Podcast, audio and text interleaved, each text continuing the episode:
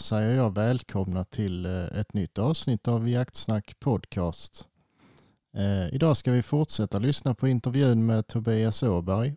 Vi kommer att prata om prylar och vi kommer att prata om jaktresor och lite till. Mycket nöje. Ska vi gå vidare lite grann? Eh, ta något annat roligt. Eh, Ja, absolut. ja. Du sa att du höll på med Tridicon. är du duktig på Tridicon så du kan prata lite om dem? Eller är det bättre att vi eh, skippar det? Nej, jag, jag tycker inte om att säga att man är duktig, men eh, nej, jag kan väl Tidikon rätt så bra, det får jag väl säga. så jag vågar nog ta på jag vågar nog ta på mig att svara på det mesta. Ja, har, har du kört med Tridicon länge? ja, jag tror jag kom i kontakt med dem först 2004. tror jag, Okej. Någonting sånt. Mhm. Ja. Och sen har jag väl jobbat med dem på, på olika sätt eh, med jaktfilmerna sedan 2006. Ja. Okej. Och, eh, och det är kul för det ligger mig varmt om hjärtat för att det har ju varit ett eget val. Eh, För jag var väldigt nöjd med dem när jag började med dem som jägare så att säga. Och sen när jag började själv producera content och så vidare så frågade jag om de ville så att säga ställa upp och hjälpa till och Mhm.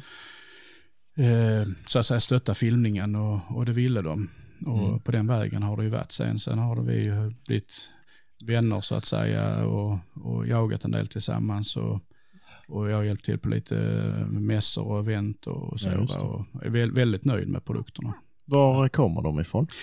Tridicon är ett amerikanskt märke Mhm. och eh, eh, de, är, eh, de grundar ju sig från militära eh, produkter från första början. Det är Ja, deras absolut största spår. Eh, Mm. För ett par år sedan så var de ju världens största tillverkare av eh, sikte för finkalibriga vapen, alltså motsvarande Ja, ja, typ karbiner och sånt för Mm. eh, de här klassiska ACOGen som de, de som är militärt intresserade har ju sett dem eller folk som spelar Call of Duty kan inte ha missat eh, ett sikte som heter ACOG. Det är ju Tridicons så att säga eh, grundsikte rent Mm, okej. taktiskt. Mm. Och då har man tagit med sig kunskapen från detta eh, och, och hållfastheten och allting och, och gjort även jaktserier så att säga. Mm. Ja, just det. Ja, det unika med dem är väl egentligen att de inte har batteri, va? Eller vissa har Eh, ändå, eller? Ja, de har en serie som heter Acupoint som är den, den som de är mest kända för. De är ju batterilösa men ändå Mm. belysta. Ja, precis. Och väldigt kortfattat så kan man ju säga att det är en fiberoptisk tråd som leder in omgivande ljuset till riktmedlet. Mm. Och eh, eh, ju starkare solen lyser eller omgivande ljuset är det så starkare lyser riktmedlet. Så därför slipper Mm. man justera det. Ja, grundjusterar det själv en gång vad man själv vill ha i styrka. Mm. Sen går man in i skogen, det blir mer lummigt, då sjunker belysningen. Mm. Och sen går du ut på natten så är det en liten, liten tritiumkapsel, det är radioaktivt. Man blir inte själv grön eh, och lyser utan eh, den ligger, den ligger och lyser på. Ja, jag skulle precis komma till det, för där, visst är det en sån symbol på Ja, dem? ja, det är helt rätt. Så att, eh, det är en liten kapsel som belyser fiberoptiken så att även när det är bängsvart så har du en liten glöd. Och det gör ju att den har ingen, inga batterier och ingen elektronik, inga kretskort som kan gå sönder. De tål ju hårdare stötar, det är inget som går fukt. Precis. Och för mig så har de fungerat så jävla bra. Mm. Nej, nu svor man, det kan man inte få göra. Men, Jo, du får svära bäst fan du vill. Jag, jag sa det innan att vi försvann ifrån någon eh, tjänst för vi svor. Men Ja. du klickade klicka i den rutan så Ja, man fick svära igen. ja man var tvungen att trycka i att det var explicit. Eh, Ja, exakt. Eller vad det stod för någonting, att det var, eh, det var svordomar. Eh, jag men, ja, jag vet inte om du är rätt person att ställa frågan till, men ja, jag måste i alla fall fråga. Jag köpte mig ett Tridicon-sikte i vintras. ja. Den här lilla, alltså lilla rödpunktsaktiga som typ är en, en glasskärm som går upp bara. En RMR. Ja, exakt, exakt. Så var Ja. det. Eh, och satte den på studsaren Ja. och var jättenöjd. Fram tills jag började eh, använda den ordentligt. Minsta lilla snö så blev den ju helt eh, kass. Blev det lite för mörkt så vart den också helt kass när man var inne i en plantering och så, och så syntes den inte alls. Eh, är det något är de anpassade för något annat så att jag köpte fel sikte till vad jag ville ha? Eller? Nu, är jag, just RMR är inte den som jag kan allra bäst, men det finns ju två typer av Ja. RMR. Det finns ju en som är, Ja. är batteridriven och sen finns det ju en som har samma teknik som, eh, som Acupoint-serien som är driven med eh, fiberoptik. Eh, Om vi börjar där, vilken av dem är det du har? Jag har utan batteri hade jag. Jag har faktiskt, jag, fick, jag, jag, jag sålde den igen. Gjorde jag. Så att jag har inte kvar den, men jag hade utan batteri. Ja. Eh, alltså det, när, när du säger att det, när det var snö är den helt kast, då antar jag att det är när du har fått snö på den. Ja, precis. Och fast jag Ja. torkat ur den liksom eh, så, så dröjde det ganska lång tid innan jag fick upp triangeln igen. Ja.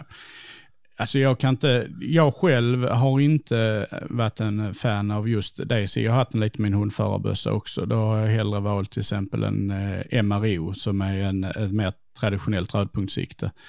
För det, vad Ja. problemet är, det är ju att, eh, att, eh, att det blir väldigt svårt att rengöra när det kommer ner snö och, och barr och sånt i, så att säga, nedanför glaset så att säga. Alltså, kommer in emellan på något vis? då? Nej, alltså där, eh, där, eh, vad jag tror, alltså jag själv har använt den en del när jag har gått med, med hund, RMR, men det har aldrig blivit ett favoritsikte för mig för hundföreriet.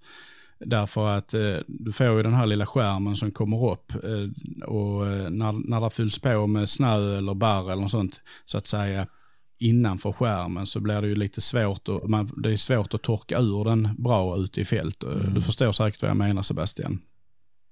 Där är liksom en, en sarg runt eh, glaset var med som är i vägen när man ska torka och så här va? Ja, det kan man ju säga. Sen Mm. är det ju så att eh, du, man får ju en, nu vet jag inte om jag använder rätt eh, eh, tekniska termer, men, men eh, skärmen blir ju som en liten skärm där, du, där, där så att säga riktmedlet blir projicerat på. Och Jaha. där, där är det ju liksom som ett litet eh, hål eller en öppning där så att säga Mm. ljuset från riktmedlet kommer ut. Är och sätts så? det igen, då, då ser man ju ingenting helt enkelt. Nej, det är klart. Nej, det har jag inte tänkt på. Jag trodde det var en osynlig sladd upp där. Men det är ju samma med alla eh, holosajter så vitt jag Mm. vet utan att jag har använt någon annan. Utan då är det bättre om man har en helt inkapslad eh, variant. Mm. Eh, och, eh, Ja, jag skulle ju vara rädd att bryta av den där lilla skärmen. ja, det, tr- det tror jag inte du Ja, gör. men det kändes jävligt ro robust liksom. Det var därför jag Okej. eh, fastnade för den. För den kändes så jävla smidig och liten och låg så jävla bra på bössan.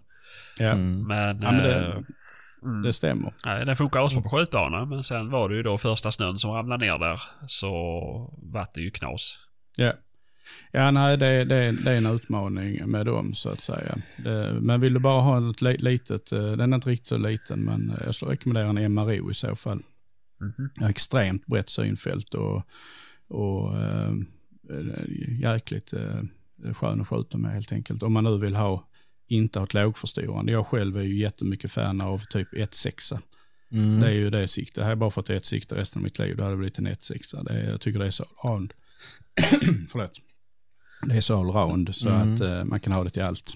Och det var någon som sa Ja. till mig att de skulle vara helt eh, parallaxfria. Alltså du kan ha eh, riktmålet ute i kanten i princip och skjuta precis som ett...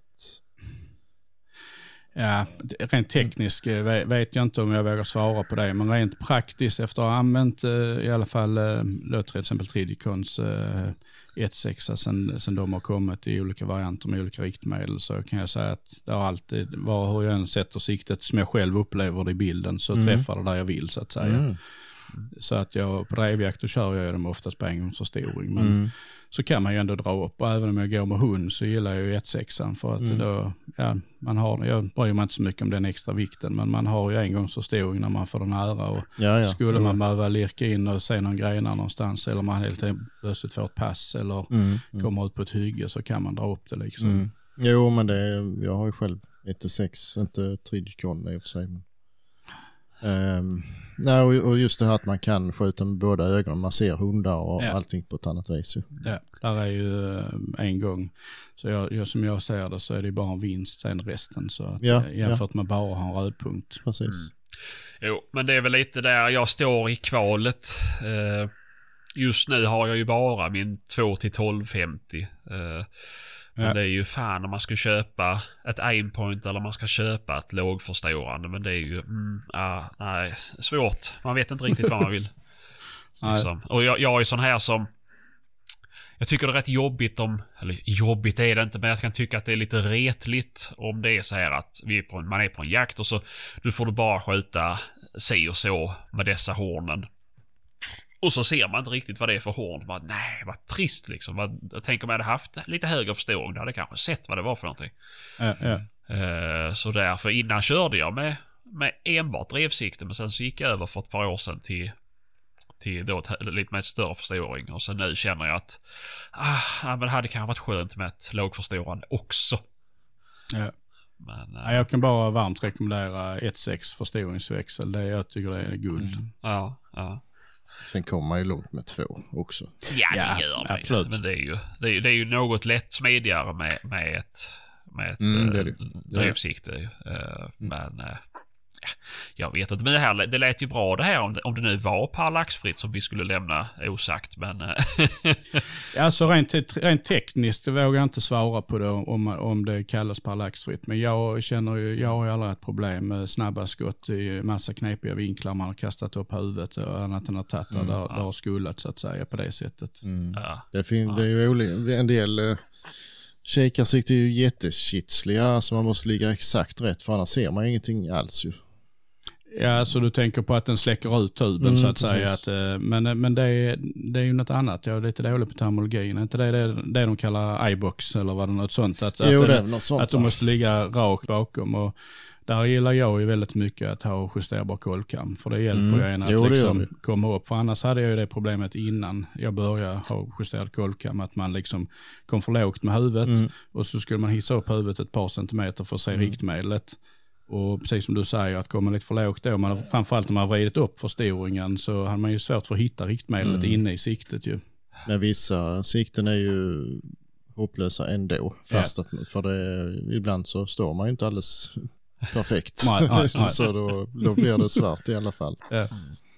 Så det, men de, de är inte känsliga då, Trigicon förmodar jag. Äh, Jag, jag upplever inte dem, jag upplever dem i, i just när det gäller 1.6 där. Den är ju toppskiktet Mm. absolut när det gäller uh, hur öppen bilden är Mm. i det läget. Men det är ju en av, som jag ser det, en av de viktigaste egenskaperna på ett drevsikte just att, Ja, ja. att det inte är snävt uh, iBox då eller vad det Ja. heter. Ja, det ska gå fort att få upp den liksom. Och Mm. så smack ska den sitta där. Mm. Man ska känna sig trygg ju. Eh, Men eh, kör du med triangel eller du kör med cirkel? Eller den här eh, pricken? Jag får väl säga som så, jag går tillbaka till triangel. Okej. Jag har eh, pr- prövat mig igenom, men ibland blir man ju nöjd. Jag börjar med, med back, back heter den ju. Eh, deras riktmedel som man kan säga, för de som känner till det, som känner till andra, så är det ju som en tysk etta skulle man kunna säga, fast med belyst topp. Ja. Eh, och jag tycker ju det konceptet är perfekt, för att då kan du skjuta med hög precision uppe på spetsen. Alltså, För du döljer ju ingenting. Det är ju det enda riktmedlet man inte döljer något med hårkorset. Ja. Men sen kan du använda hela triangeln som en rödpunkt när det går snabbt. Mm. Och jag menar, pratar vi avstånd upp till 20, 30, 40, 50 meter så skiljer det ju centimeter. Så Mm, mm. det är skitsamma om man siktar med hela riktmedlet eller bara med spetsen. Ja, det. tar tre Ja. centimeter högt och det är Typ, hela världen. Det är ju eh, större felmarginal Mm. på mitt skytte i alla fall Ja. än på drevskotten än, än på de tre centimeterna. Mm. Men, men, eh, sen så eh, blev jag nöjd vid något tillfälle och tyckte det dessutom var kul att testa för jag fick för mig att jag började skjuta högt av någon anledning. Och sen Mhm. så tre- provade jag, har jag provat olika typer av punkter och kors och, och grejer. Eh, Plus att jag ville också nu när man har det samarbete och möjligheterna jag har med dem att eh, få testa lite olika saker. Men nu är jag tillbaka igen på backen och jag tyckte den var bäst. Mm. Ja. Eh, Så att eh, Mm. Den, är, den är smidig. Ja, Ja, jo, men det är väl också en sån sak man ska lära sig. Det, Ja, och, och just det att nu har man ju en unik möjlighet när man jobbar på det sättet att man kan prova lite och, och, och sova och testa och, och sånt. Men det är ju svårt att uttala så man vet ju inte förrän man har provat. Nej, nej, nej. nej, Och- såklart. Och man får ett visst hum om man är på skjutbanan en gång men det är ju först när man har kört liksom en hel jaktsäsong som man får känslan för att Mm. vilket, eh, vilket gillar jag bäst så att säga. precis. Jo, men så är det ju. Så är det. det, det tar ju det tar ju ett par tillfällen att, att känna in sig med. Ja, ja. Mm. Eh, men, Eh, Men från eh, det ena till det andra, eller samma spår lite. Vi har ju sett att du har en sån här still action va? Ja. Den är vi lite nyfikna på. Är Ja. det bra då? Ja, absolut. Det tycker jag. Mhm. Eh, jag, eh, jag har ju känt så när det gäller de grejerna jag vill använda så vill man inte ha något som man inte är, nöjd med så att säga. Nej, För det är ju, man måste ju kunna fokusera på jakten i skogen. Mm. Och, eh, och jag kom i kontakt med dem nere på en mässa i Tyskland 2017 tror jag. Är lite osäker, och IVA på våren där. Och, eh, och på olika omvägar så började ju Lasse på Holmgrens Vapen Mm. importera dem till Sverige. Och, eh, och vi kom överens om att eh, vi skulle använda dem och, och testa dem. Och när jag gjort det så blev jag så pass nöjd så jag ville börja använda dem fullt ut så att säga. Mm. Mm. Eh, sen eh, liksom, någon frågar mig om det är bättre eller sämre än någonting annat. Alltså det, det är ju en, en vi är tillbaka där igen, vad är bäst? Ja, det är ju sämre än blaser, det, det vet vi. Men... Så att eh, jag menar, men det, det är känslan. Alltså jag, jag, gillar, eh, jag gillar känslan med, med liksom stål och, och trä och sånt. Mm. Men, men sen jag, jag, jag har ju fortfarande kvar en, en blaser i vapengarderoben och jag gillar dem jättebra också. Men det, det är lite olika, olika känsla så att säga. Mm, jo, såklart. Men det är ju samma, det är ju rakrepeter båda Ja. två. Ja. Men va, eh, om du jämför med Blaser, va, va, alltså utöver känslan, är det någonting annat som du tycker är en fördel med Steel Action gentemot? Eh, För, för mig så tycker jag att eh, uppspännarsäkringen och tangenten fungerar eh, smidigare. Eh, Ja. Jag tycker trycker trycket från, från scratch är, är något eh, eh, bättre. Eh, det är väl de sakerna som jag eh, har tyckt var, var, var fördelar, Ja. så att säga. Eh, om vi bortser då från, från känslan. Det. Eh, slutstycksgången är ju också, tycker jag, om man, nu är vi inne i vä- väldiga Mm, hårklyverier, men eh, slutstycksgången är ju jäkligt fin, det är den ju. Okej. Ja. Men hur är det, är jag fel på det, eller är det de som har ett roterande slutstyckeshuvud istället för den här Gardena-kopplingen som vi brukar kalla det? Ja, de, man kan ju säga att det är mer traditionellt, ja, Mm. helt rätt.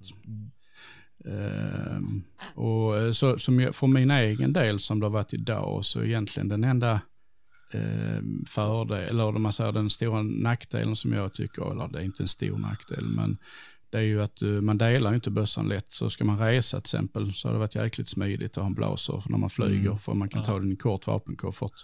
Då är det inte pipytor då alltså? Nej, nej. Nej, okej. Så att det är ju en kort eh, vapenkoffert eh, som har, tycker jag, att eh, det är väl egentligen det enda jag saknar eh, med blasern.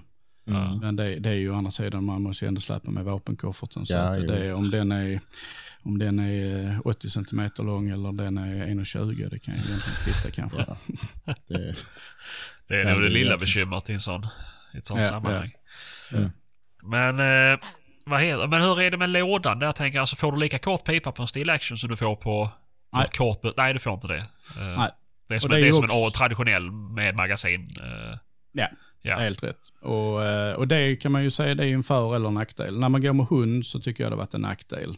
Ja. Eh, för där har jag ju gillat med blaser när man kunde kapa ner pipan till typ 45 cm och mm. smacka på en liten smidig ljuddämpare så har man ju ett extremt kompakt och kort vapen. Ja. Men å andra sidan när man står på ett drevpass så eh, tycker jag ju inte det är, då tycker jag att jag får lite bättre sving och svung i bössan. Och om man nu har möjligheten att ha olika bössor till de olika jaktformerna. Ja. Mm, Eh, ja. Så att eh, det är ju allt, allt är ju än en gång relativt.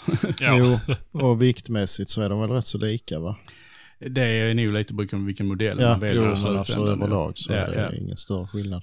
Ja. Steel Actionen ligger nog, generellt sett så har de ju sålts mycket med 19 mm pipor. Nu vet jag, om jag inte är fel på det, Lasse kanske blir arg på mig, men jag har för mig att han har börjat ta in rätt mycket 17 mm nu Mm. för, och de blir ju något hekto lättare. Mm, Ja. såklart. Så, um, däremot en sak, man, jag, det är inte ett pipbytessystem, men det är nästan som man skulle kunna kalla ett kolvbytessystem. Mhm. Vilket är lite intressant för att eh, det är ju kolven eller lådan som sätter platsen i vapengarderoben ju. Ja. Så, eh, men eh, och tar du en steel action till exempel och du skulle vilja ha en syntetkolv men du kanske också vill ha en med lite rakare Mm. pistolgrepp. deras variant heter ju MX. Då skulle du kunna ha till exempel en 308 med en syntetkolv som kostar några tusenlappar och en med rak, eh, rak eh, pistolgrepp. Och du har den ene vid pyrschen och du skjuter mycket bana och du har den andra om det regnar en dag. Och det är bara två skruvar att byta så har man eh, Mm. bytt kolv och Just ändrat helt karaktär på vapnet. Mm. Från att nästan ha en sport och studsare till att ha ett, eh, ett, Mm. till exempel ett hundförarvapen om man Just nu vill ha en oöm plastkolv när man går i såten. Mm. Mm. Just det. Just det. Eh, Ja, för det är, det är mindre smidigt på blaser faktiskt. Och det, om man inte ska ha en extra stomme då alltså. Ja, och då Ja. åker du på en extra licens. Precis. Ja. Så att här kan du ju liksom ha ett par olika eh, kolvar och Mm. eh, det kan ju vara så att man är några i familjen som delar på någon vill ha en kortare kolv och någon vill ha en längre Mm. kolv. Ja. Så är det bara till att eh, byta på, det tar inte mer än två, tre minuter. Ja, Nej. Det gör det ju i och för sig inte på nästan någon annan bössa heller. Det är ju bara blåsor som Ja. är krånglig. Ja. Ja. Ja, då ska man behöva värma loss plastlock. Ja, och visst. det, ja, nej, det är ett jävla krabb ju. Mm. Det, ja, nej, det är som det är. Men eh, hur, hur, eh, vad kostnad? Hur står den sig i pris mot, så här, om vi jämför med blaser då? Jag är dålig på dem om jag ska vara helt ärlig. Men de är ju något, de slår ju lite från underläge ju, för det är ju ett mindre välkänt märke. Så Ja. att eh, de är, de är ju prisade lägre, det är de ju. Ja, Mm. ja. Eh, kan ju ta ut mer. Det är ju, vare sig det är, är bilar eller stereoanläggningar så är det väl välkänt märke så, så kan man ju ta ut lite högre pris. Så, där, där, så det skiljer ju. Men jag, jag är inte så insatt i försäljningen att jag vågar sätta några summor. Men min uppfattning är att det, rör väl sig från likvärdiga studsar, typ med syntetstock, så skiljer det väl en 10 000 skulle jag gissa. ja, Men, ja. eh, men där, där kan jag ha fel. Det, det, är, det, är, det är mycket kampanjer och annat också så det är svårt att jämföra. Men tittar vi på re, rekpriser eller man ska säga skulle jag tippa att det ligger där någonstans. Mm. Jo, men jag för mig att, Ja, för jag st- kände lite på dem eh, på Holmgrens också när jag köpte min eh, blaser. Ja. Och det, jag för mig den var rätt så mycket billigare. Alltså jag tyckte den var för billig. Jag ville inte ha den. Han har, Nej, det ska jag inte säga. Men ja, Det- nej, jag tog inte den. Men eh, den verkar, kändes trevlig, absolut. Ja. Ja. Alltså det är ju... Ja, det, det är ju en kul bössa liksom. Den, den känns Mm. ju jävligt robust och sådär. Men, men, men hur är det? Är det bara Lasse som tar in dem? Eller vilken, vilken agentur eller Interjakt eller vilka är det som tar in dem?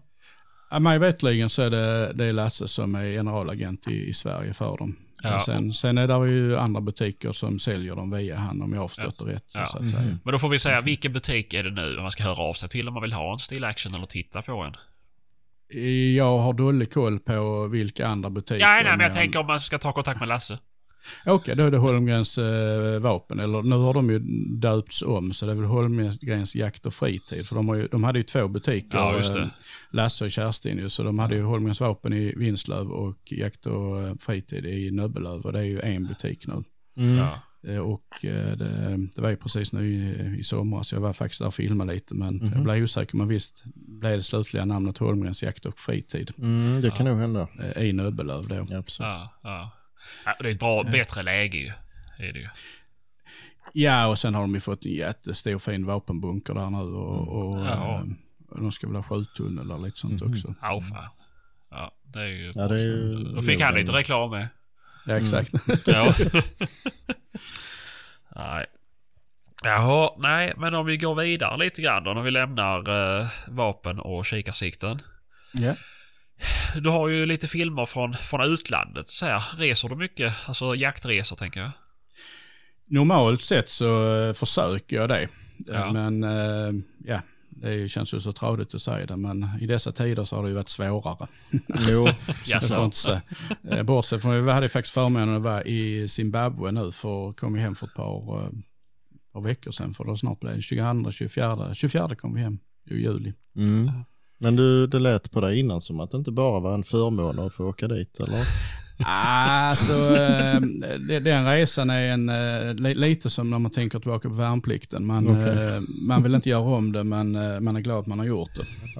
Men nej, så ska jag inte säga. Vi, det är ju så, det är väl det jag tycker är roligt med resandet och jag tycker jakten är ett väldigt bra sätt att att uppleva natur och resor. För åker man på en charterresa eller något annat arrangemang, ja, då är det liksom ut i det traditionella eh, charterlivet och Ja. det är så turistigt. Men här har man ju möjlighet liksom att interagera med, med folk som bor på platsen. Många Mm. gånger när man jagar så bor man ju kanske hemma hos en farmare i Afrika eller eh, beroende på var i världen man jagar. Var man kan prata politik och man får insikt i hur jordbruket funkar eller boskapsskötseln och Mm, sånt mm. tycker jag är kul. Ja, och, just det. eh, detta är första gången jag hade möjligheten att åka till Zimbabwe. Och, ja, vi får väl säga att jag förstår varför landet faktiskt är rankat längst ner i botten på fungerande samhälle, alltså, alltså statsskick. De är alltså längst ner på listan i världen Jaså? över fungerande statsskick.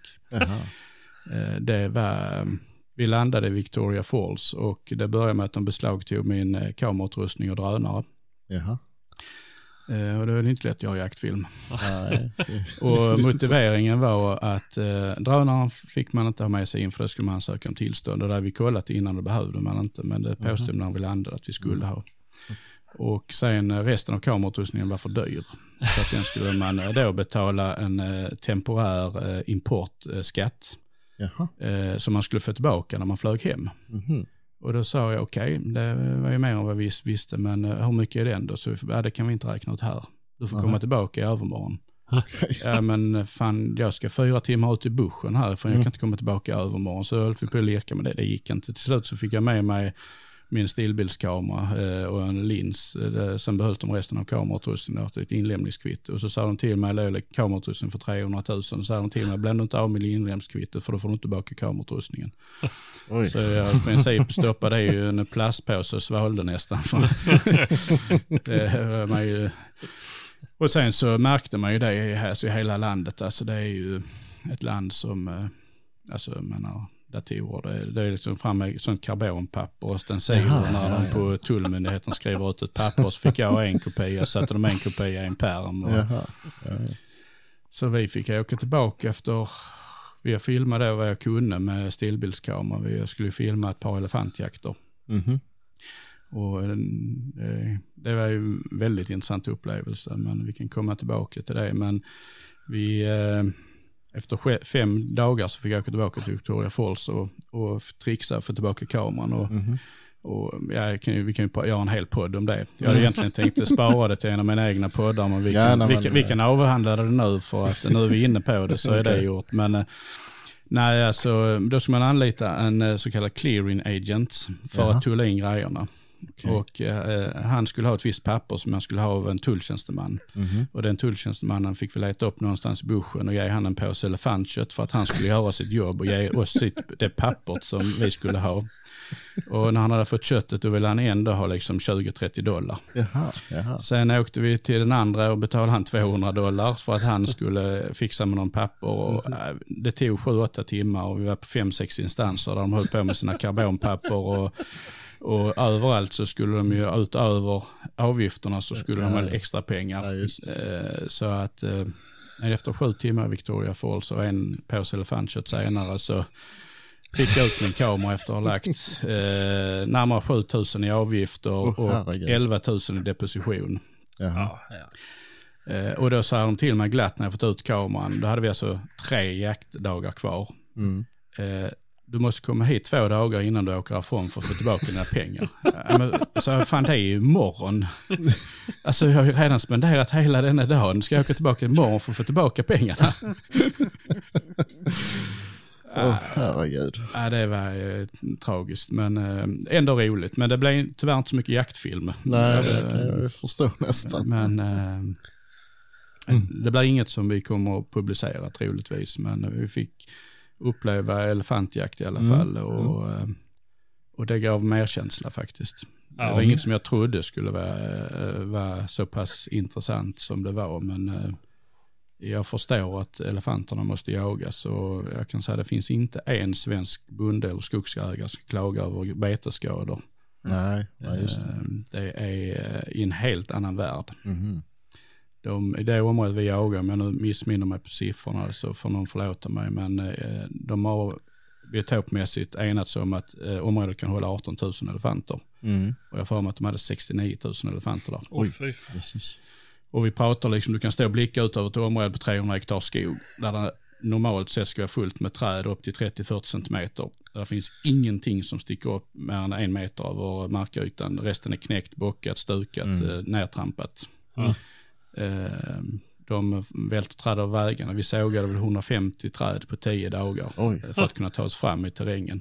Jesus. De välter elledningar. Eh, vi höll mm. ju faktiskt på att riktigt illa ut på en elledning som låg över vägen mm. som vi inte såg när vi kom i 50. Mm. Bara kastade oss ner på golvet i pickuppen. Mm. Ah, fy fan. Eh, de, eh, I Zimbabwe i fjol så var det 72 personer som blev ihjälslagna av elefanter. Jaha. Och det är då småskaliga bönder som försöker stöta bort elefanterna. För de, de är så mm. odlar på kanske 100 kvadratmeter mm. för husbehov. Ja, just. Och så kommer där en flock på 40 elefanter och ska de försvara sina gurkor med att kasta sten på dem och mm. elefanterna blir förbannade. Mm. Så att eh, djurrättsaktivister eller de som säger att det är fel att jaga elefanter, det, jag skulle säga åk ner och titta där. Mm. Och har man inte ändrat uppfattning så tycker jag att de ska förklara och för bönderna hur de ska överleva och, och sköta sina liv där nere. Ja. Jo. Nej, men det är väl, och sen är det väl, ja, det är ju som det är. Men, men eh, kan du inte berätta lite? För alltså elefantjakt är ju en drömresa för mig ju. Som jag förmodligen aldrig kommer ha råd med. Men eh, något man ja, kan ja. drömma om i alla fall. eh, vad tänker du på? Ja men alltså hur är upplä eh, upplägget då? Alltså... Eh, så, så, det kan bara svara för detta området vi ja, var ja, ja. i. Och eh, det kan säkert skilja. Men eh, om man säger grundupplägget är, ju att när det gäller idag, i alla fall i Zimbabwe, så får de ju bara jaga det de kallar trophy elephants. Uh-huh. Eller non-trophy elephants. Och non, båda två det är handjur, men det som skiljer det är storleken på betarna. Mm. Så är de under 35 pund, då kallas de non-trophy, det är en yngre elefant, kanske upp till 15 år. Och den skjuts för att hålla stammen nere. Okay. Eh, och då får man inte ta hem någon trofé, betar, ingenting. Då stannar allt i landet. Och de är betydligt Eh, så att säga billigare att jaga. Mm. Och väljer man att skjuta en trophy elefant då, då är det ett större djur upp till obegränsad storlek. Mm. Eh, och jakten går ju till så generellt sett att man eh, spanar efter spår längs med vägar eller vattenhål. Och beroende på område här använder vi bilen mycket. Okay. Eh, på det sättet att man, för det är ju sådana enorma områden att täcka. Mm. Så man kör längs vägarna och så ser man om man har ett spår som är då kanske ett par timmar gammal så lönt mm. att gå på. Och så ser man ju på spårstämpeln de som är duktiga, mm. inte jag då. Utan eh, killarna där nere som de kan liksom se mer eller mindre, det är som fingeravtryck. De, de ser mm. ju hur sprickor, hur djupa de är, hur gamla mm. de är, hur, hur länge spåret har legat. Och är det mm. en lämplig elefant så, så går man på spåret helt enkelt. Okay.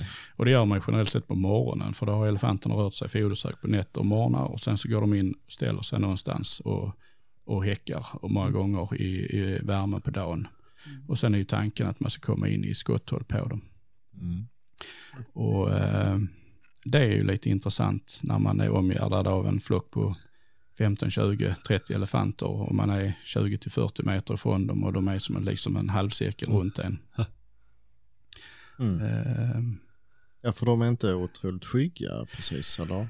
Ser de, eh, ser de människor så drar de.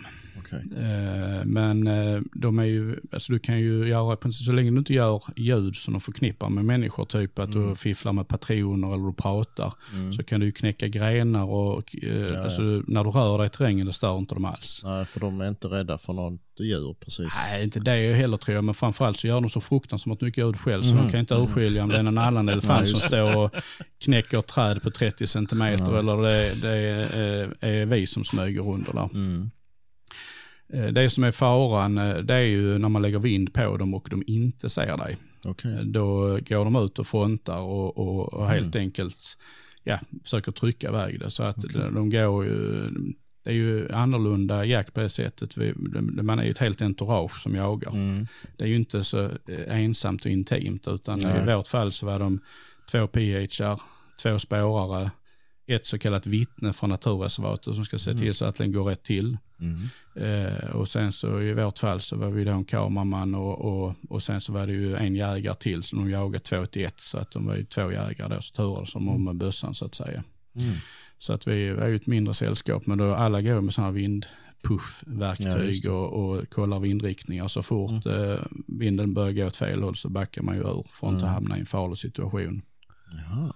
Eh, för det kan jag lätt säga, för, eller det fick vi uppleva också, att eh, det är inte roligt att ha en elefant som springer efter en. Nej, de kan väl eh, flytta sig rätt fort om de vill. Ja, det går eh, sjukt snabbt. Vi hade en incident där vi har smugit på en elefant som visade sig vara för ung för att skjuta. Mm.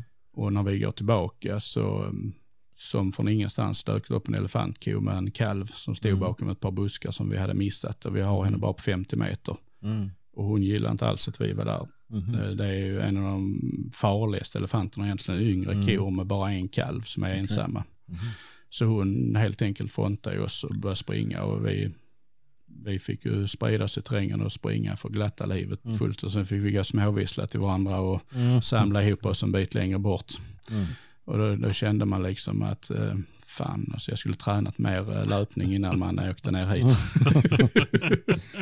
Men eh, du säger det, det skjuts bara handjur och ändå vill de ha ner populationen. Ja, det är motsägelsefullt. Mm. Men eh, det är också, de vill, där, där kommer det här intressanta in en gång med jaktmotståndet. Mm.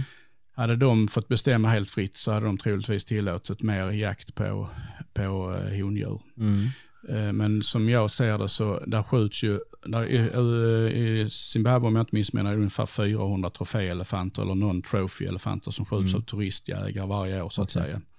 Sen har jag, om jag inte missminner på siffrorna, så är det ungefär 1500 elefanter till som skjuts av parkvakter. Jaha. Eh, och det är mer problemelefanter som då har Mm, stört i mm. byar och sånt. Och då får de ju skjuta de elefanterna som är det fysiska problemet. Mm. Men de får inte jagas av turister längre, det var så innan. Jaha. Eh, men vad de skulle behöva göra nu, det är ju skjuta bort tiotusentals elefanter Mm, i hela mm. Zimbabwe och ännu mer i Botswana. Och eh, då skulle de ju behöva skjuta framförallt produktiva hondjur. Jo, det är så man minskar. Eh, och det gör de väl till viss del. Eh, Utmaningen att göra det med turister ser jag som en utmaning, men det är säkert lösbart. Det är ju att familjestrukturen är ju sådan att korna går ju med tre kalvar. Alltså de föder en kalv vart femte år. Och sen Mm. går de med tre kalvar i rad. Och när de föder, föder den fjärde så stöter de bort den första. Jaha. Och eh, skjuta bort ett sånt hondjur, det är ju inte heller etiskt korrekt. Eh, när de då går med, med kalvar. Så att då får man ju försöka plocka hela den familjegruppen. Mm. Och det kan man kanske göra i ett kallningssyfte, så att säga avskjutningssyfte. När parkvakterna åker ut och hittar en, en familjegrupp, kanske 20 elefanter totalt, så kapar de ner allihopa. Mm. Men det är kanske en väldigt svår jakt att bedriva med turister. Det kan det ju nog vara. Absolut. Eh, Så att, eh, men det, jag tror ändå man hade kunnat lösa det för att det är en enorm naturresurs och turismresurs och ekoturism. Alltså jag kan bara se fördelar med det om man kan lösa den biten. Mm. Jag menar, Ja, ja. vi såg ju köttet, det kommer ju till nytta där nere. Jo. Och, alltså det är ju, vi käkade elefantkött också, det var faktiskt, jag trodde inte det skulle vara gott, men det var faktiskt gott. Vad skulle du jämföra det med? Det är svårt, det är svårt. Det, det är ganska grovt i strukturen var det ju. Ja. Eh, Men, eh, men eh, nej, jag, jag kan inte jämföra Nej, med något så, nej. utan det, det, det, det skulle kunna varit en bit oxkött om man säger som Mm. så. Ja, det, ja. det är lite, jag vet inte ens vilken del vi fick, jag tror inte någon vet det i efterhand. Nej. Nej, men det är ju, men det har, det har ju varit mycket diskussioner om det där med, tror jag, ja, troféjakt i Afrika och hit och dit. ja. Och visst, jag kan väl köpa att eh, man kan tycka att eh, det är en, en underlig filur som betalar massor med pengar för att jaga elefant. Det är väl helt okej, men, men man kan ju inte säga att det är alltså fel jämt emot eh, landet man jagar i. Det är ju Nej, alltså, en enorm tillgång ju. alltså det finns ju alltid olika sidor av myntet.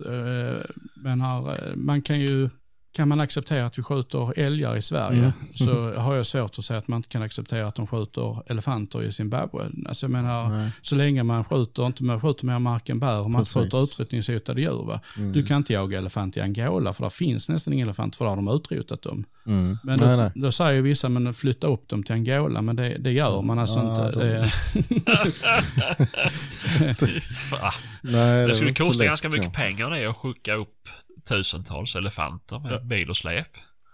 de har ju provat ett visst del och, och det slutar ju nästan obönhörligen med en av två saker. Antingen vandrar de tillbaka till sitt hemområde trots att det är hundratals mil. Mhm. Eller så blir de ju tjuvjagade där uppe Mm. för det finns så få elefanter så Mm, att då skjuter någon dem där uppe. Mm. Eh, nej, så att det var, jag fick skjuta efter mycket om och men en bushbock där nere som jag är väldigt glad för. Och, Mm. Men eh, för övrigt så ger det mer känsla och får nog bli att man åker ner där igen. Jag skulle ju Mm. jagat buffel själv men Mm. eh, med tanke på allt kamerastrul så kom det på efterkälken så Ja, just det. Ja. det får komma en, en annan jakt. Ja, just det. Just det. Men du har varit i Afrika flera gånger? Ja, eh, jag har varit i Namibia ett par gånger och Sydafrika en gång. Mm.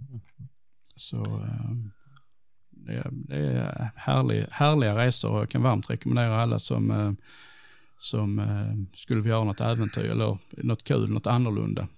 Mm. Och eh, jag ska berätta första resan vi gjorde, det var, jag ska inte säga det var under protest för det låter lite konstigt, men vi fick en möjlighet, jag var på en dansk jaktmässa där jag stötte på en dansk som eh, frågade om vi ville komma ner och göra jaktfilm på ett ställe i Sydafrika. Mm. Och jag var inte ett dugg intresserad av afrikansk jakt. Man hade sett vissa jaktfilmer där det var folk som gick bakom en guide och så sköt något och det enda de brydde sig när de kom fram så var det någon som frågade, är den guld? Är den guld? Ja. Eh, Om hornen. De visste knappt vad de hade skjutit själv. Det. Och den bilden hade jag av Afrikajakt och kände nej, det är ingenting för mig. Men vi fick ett väldigt förmånligt erbjudande om att åka ner och göra jaktfilm och då tänkte jag det kan vara kul att komma ner dit som en resa. Mm. Mm. Men jag blev väldigt biten av just resebiten och uppleva andra viltarter och, och andra jaktformer. Så länge man kan göra det på sina egna villkor och liksom Mm. kan göra ett upplägg med arrangören att eh, jag vill jaga på detta sättet liksom. Ja, just det. Med tax kan man säga. det. Ja, det, det, blir, det blir nog svårt. Jaha, men nej, eh, du, du har ju, nej, men du har eh, bushbyggjakt i Sydafrika med hund. Jaha. Eh, det har jag varit med om två dagars jakt. Tyvärr inte skjutit något, men det var jävligt häftigt. Mm. De jagar det med, Mm. med motsvarande till plotthundar, någon Ja, ja. blue thick dog och mycket action. Det låter ju häftigt ju. Ja. Annars är det nog svårt med så mycket vilt och Ja. ovilt och Det släppa har lös. varit skämt alltså. Ja, ja, jag förstår det. Men jag vill ändå spinna på det, för Ja, att det hade ju varit, eh, varit väldigt kul. Ja. Det finns ju en skåning som köpte Ja. sig en gård där nere i Afrika. Som skulle Ja. starta drevjakter där. Jag vet inte hur det gick för han. Ja, 17, det är mer än vad jag vet. Uh, han hade, jag, jag ska inte nämna något sånt här, men jag kan säga så här, han, han, han, ett, han ägde ett märke som är uppkallat efter en titel man kan ha. Uh, och de gjorde väldigt dyra väskor, väldigt dyra vapen, fodral, koffertar. Uh, eh, så att eh, Okej. om du inte är greve så är det någonting annat. Så heter märket i alla fall. Eh, men jag, jag hörde på ryktesväg ja, att ja, han ja, skulle okej. starta eh, drevjakter just i, om det var Sydafrika. Ja, just precis.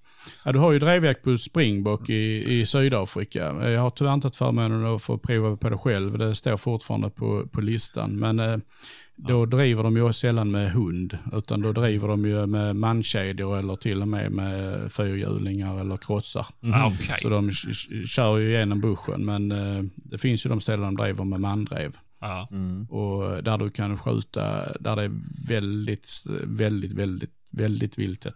Okej. Alltså det, det, kan ju, det kan ju vara, ofta jagar de inte med så många skyttar, typ fem skyttar och sånt. Och det kan ju vara typ 50 vilt på en såt på fy fan. förmiddagen. Oj, Jesus. Eh, och det vet jag en del sydafrikaner sysslar med. Mm. Just det. Eh, Ja. ja, det är ju fränt. Ja. Eh, Jaha, vad, vad har du varit iväg på mer för jaktresor? Vad har du varit i för andra länder och jagat? ja, vi har, det har blivit en del här i Europa, drevjakter. Vi har varit i Turkiet på drevjakt. Ja. Eh, varit i USA och jagat vitsvanshjort. Kanada skulle jagat älg, men vi såg bara bäver.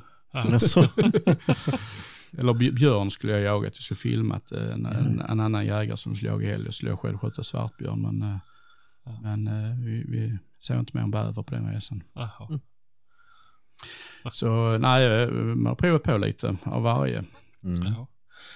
Har du något tips till jägare som vill iväg på sin första jaktresa?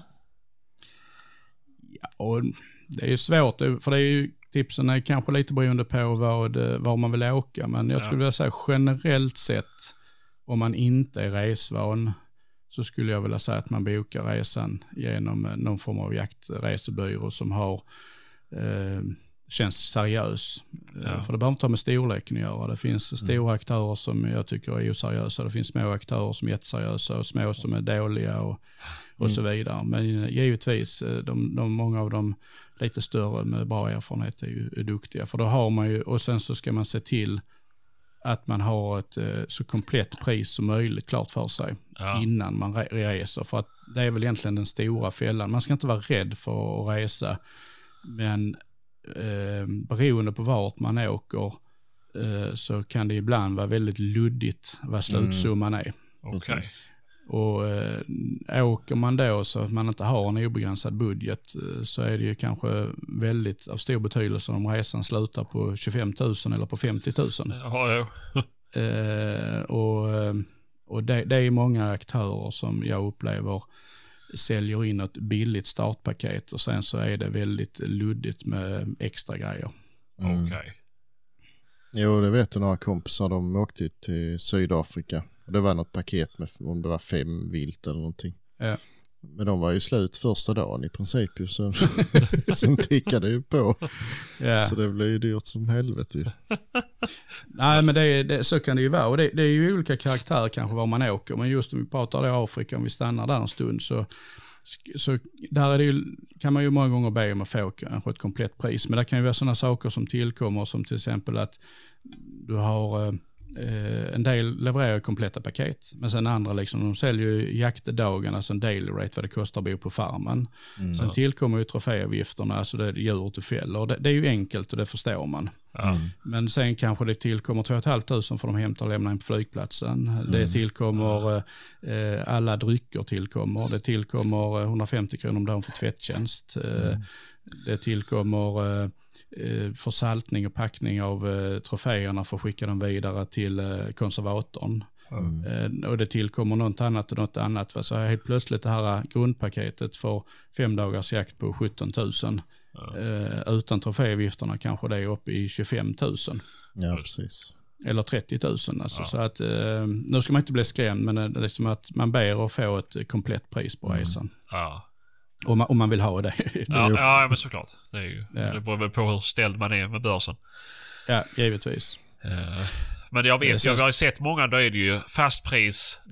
Det enda som är utöver, det är transport och dricks. Typ så.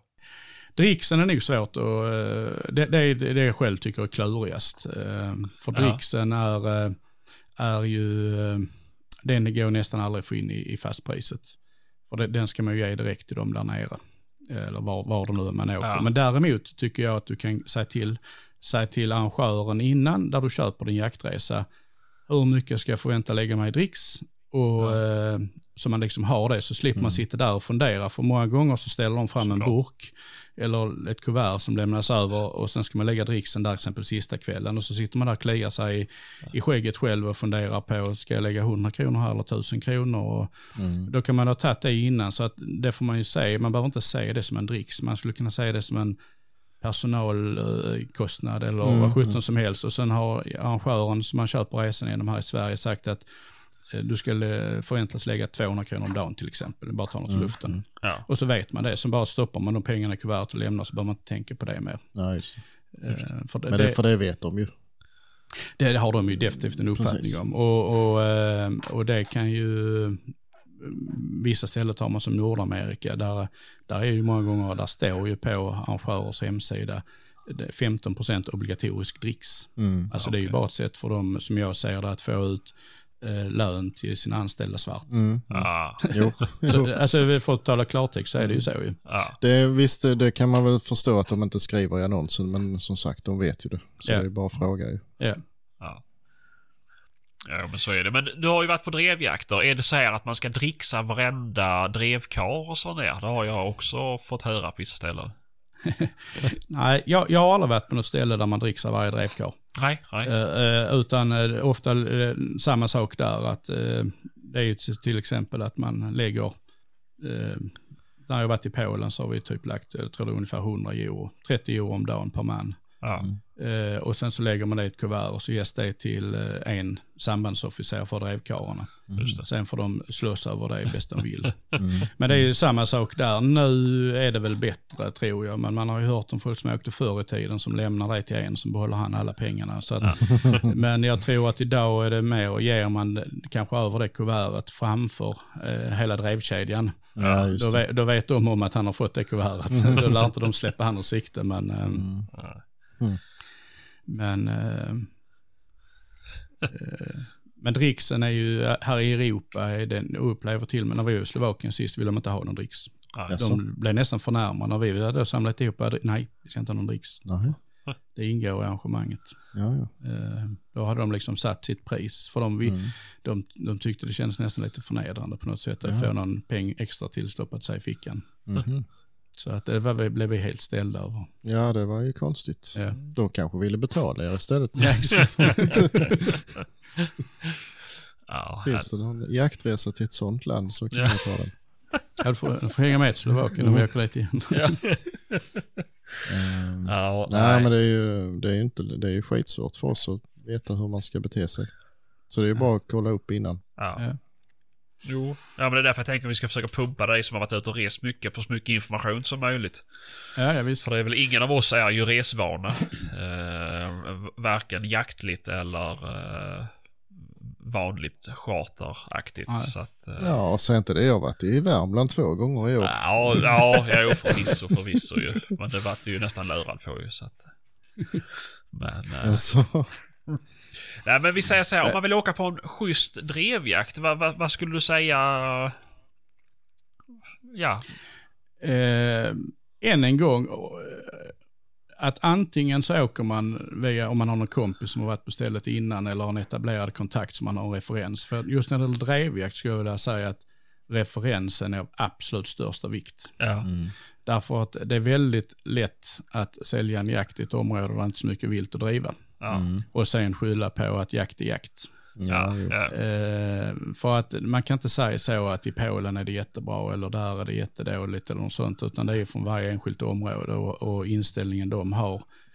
Vissa områden de kan ju falla till föga och vilja trycka in en extra drevjakt till exempel. Mm, Och jo, hamnar man på en sån med såter de jagar två veckor innan, då är det väldigt tomt. ja, Eh, Så att eh, jag skulle säga där än en gång att är man inte, har man inte personliga kontakter liksom eh, eh, som man åker ner eh, där man känner till området och litar på folket så går man via en, någon form av eh, jaktresebyrå eller arrangör där man, eh, och så ställer man det liksom som krav liksom att de ska ha koll på det och, och även kanske någon form av eh, kompensation redan innan ifall inte jakten blir som den är planerad. För att det är ju trots allt så som jag säger att till viss del så är ju jakt jakt. ja, Så, så är det Mm. ju. Det, det är ju ändå vilda djur vi har att göra med. Men, men förutsättningarna, om man köper ett arrangemang så måste förutsättningarna finnas. Att det finns vilt att jaga på marken. ja precis. Eh, Det är, ju, det är ju en sak att vara på en drevjakt där man har tio viltopp som dagen men inte kommer till skott för att vilten springer snett eller fel. Eller Mm, ja, det är ju svårt att... Ja,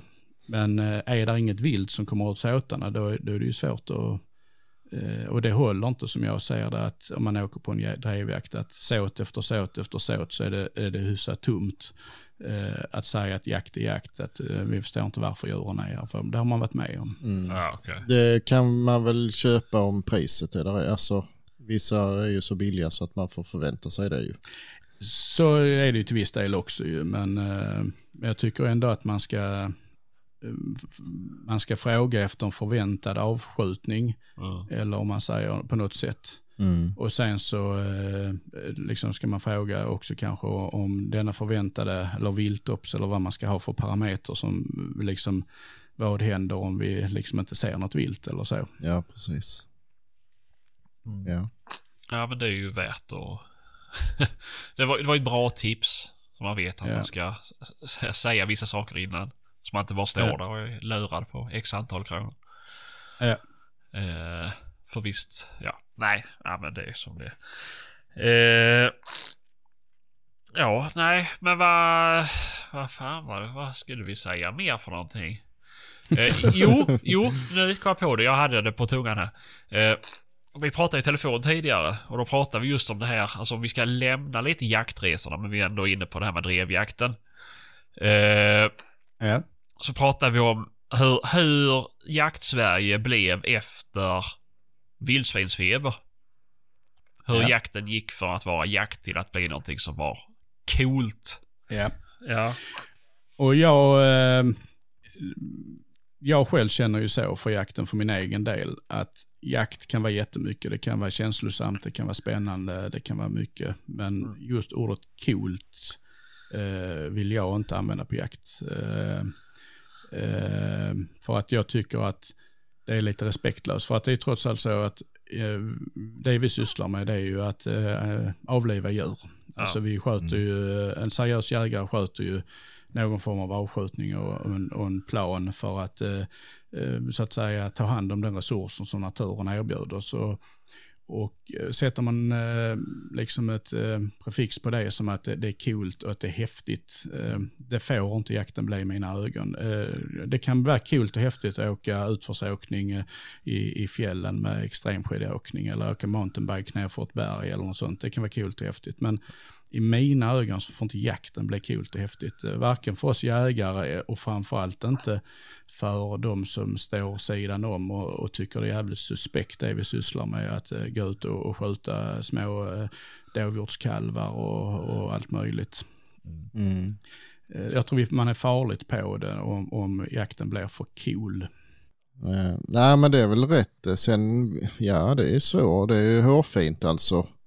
Man kan säkert eh, hamna i en häftig situation på en björnjakt till exempel. Man, man får vara väldigt tydlig då och behandla det med respekt ändå på något sätt. Ja, alltså och där kanske jag missförstod mig för du har ju rätt. Alltså det kan ju, där är ju också vad man lägger i ordet coolt Ja, och häftigt. jo. För det är ju inne, alltså det kan ju ha olika innebörd i olika situationer. Mm. Så det, det kan jag absolut hålla med om att, att man kan liksom eh, att det, det kan vara en häftig känsla om du går in på ett ståndskall på ett vildsvin eller något liknande. Va? Men, men just det här liksom att, att jakten är en, cool hobby liksom. eh, Som Nej. eh, man byter ut golfklubborna mot jakten och istället för att åka och, och liksom arbeta på sitt handikapp på golfbanan så sitter man och sitter och high five i utställarbilen på någon dyr drevjakt och skämtar med kompisar. Ja, man sköt du den såten? Ja, ja, nu, ja, du lägger du ett bättre än mig. Ja, då är det ett plus till mig. Ja, då får jag jobba. Alltså, att det blir, det Nej. blir liksom lite respektlöst mot Ja viltet det kan blir jag det. tycka. Det blir det.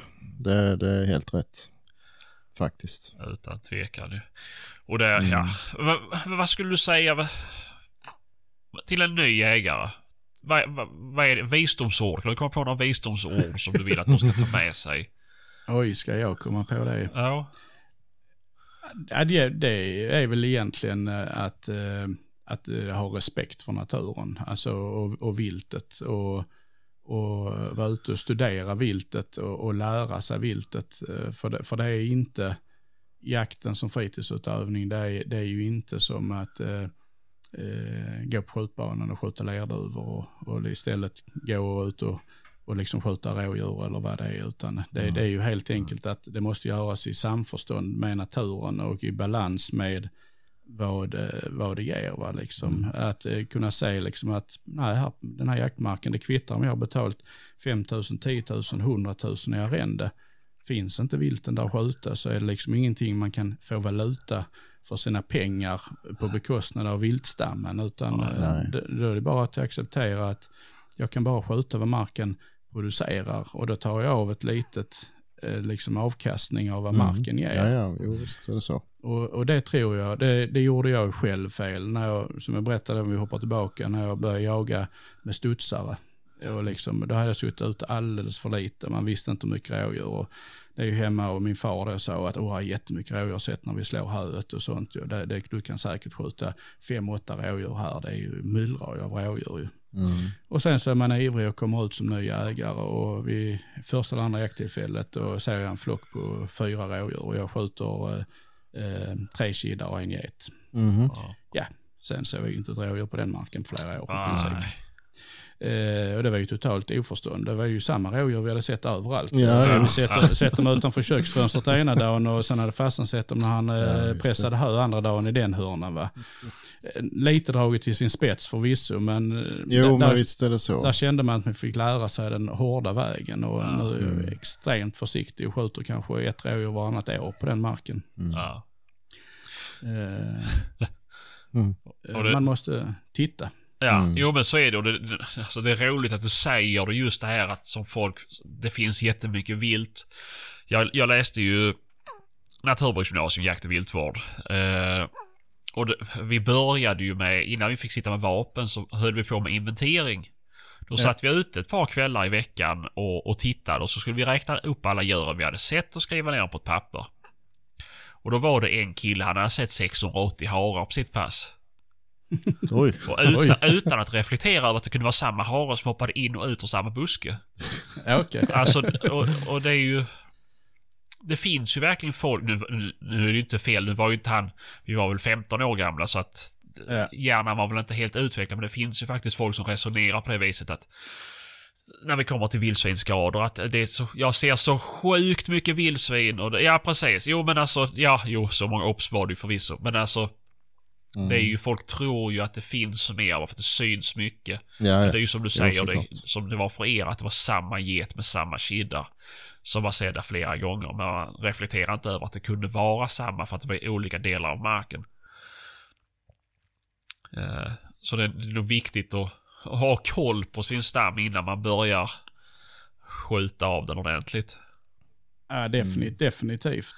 Och sen dessutom att lära sig, för där tycker jag att vi har ju stora svagheter i, i faktiskt vår jägarexamensutbildning. Teoretiskt och skyttemässigt så tror jag vår jägarexamensutbildning är väldigt bra. Mm. Men det är ju ganska märkligt egentligen att du kan gå och bli jägare och du har aldrig sett ett levande vilt. Nej. Mm. Där finns inget moment i vår jägarexamen idag där det är ett krav att du ska identifiera ett levande vilt ute på ett fält eller i ett hägn. Och där ligger ju andra länder som eh, till exempel Polen, England milsvid framför oss liksom, där man liksom eh, måste gå med eh, en mentor i skogen en viss tid och få avbockat i, i en bok att du har identifierat en kidde, en get, en treårsbock, en tvåårsbock.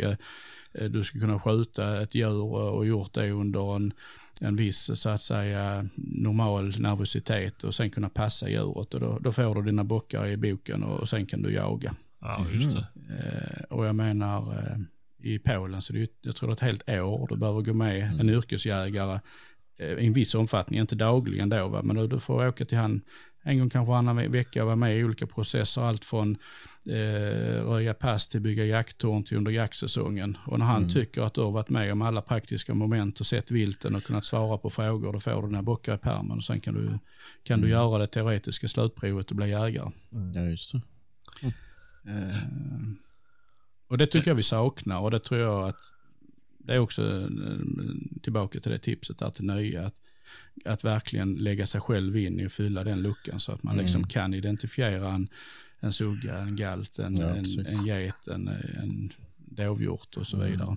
Jo. Ja, jo, men det är som vi har sagt om intensivkurser sådär att det, det går ju naturligtvis att bli en jätteduktig jägare fast att man har gått en intensivkurs. Men vad är det för sorts människor vi drar till oss som är beredda att betala lika mycket om inte mer pengar för att få en bråkdel av kunskapen? Alltså är det de vi vill locka ut i våra skogar egentligen?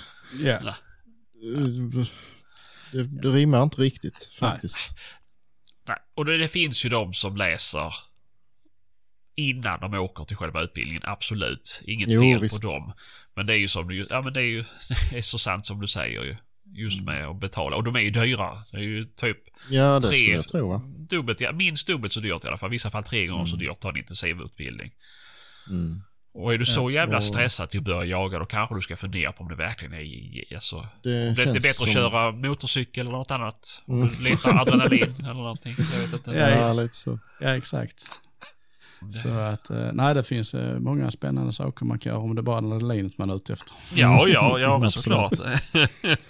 Men hör ni, ja, med de orden så måste jag meddela att minnet är väldigt fullt nu. Så att Okej. vi får tacka för oss helt enkelt. Ja, ja, vi får väl ta ett avsnitt till framöver. Där vi Det pratar lite jag, om verkligen. eh, Tobias podd med.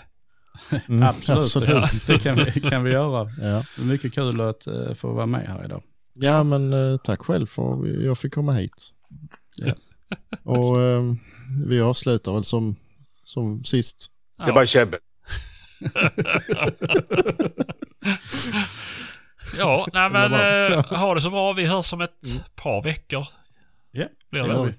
Ja, perfekt. Ja. Gott. Tack, tack. Gött. Hej. hej. hej.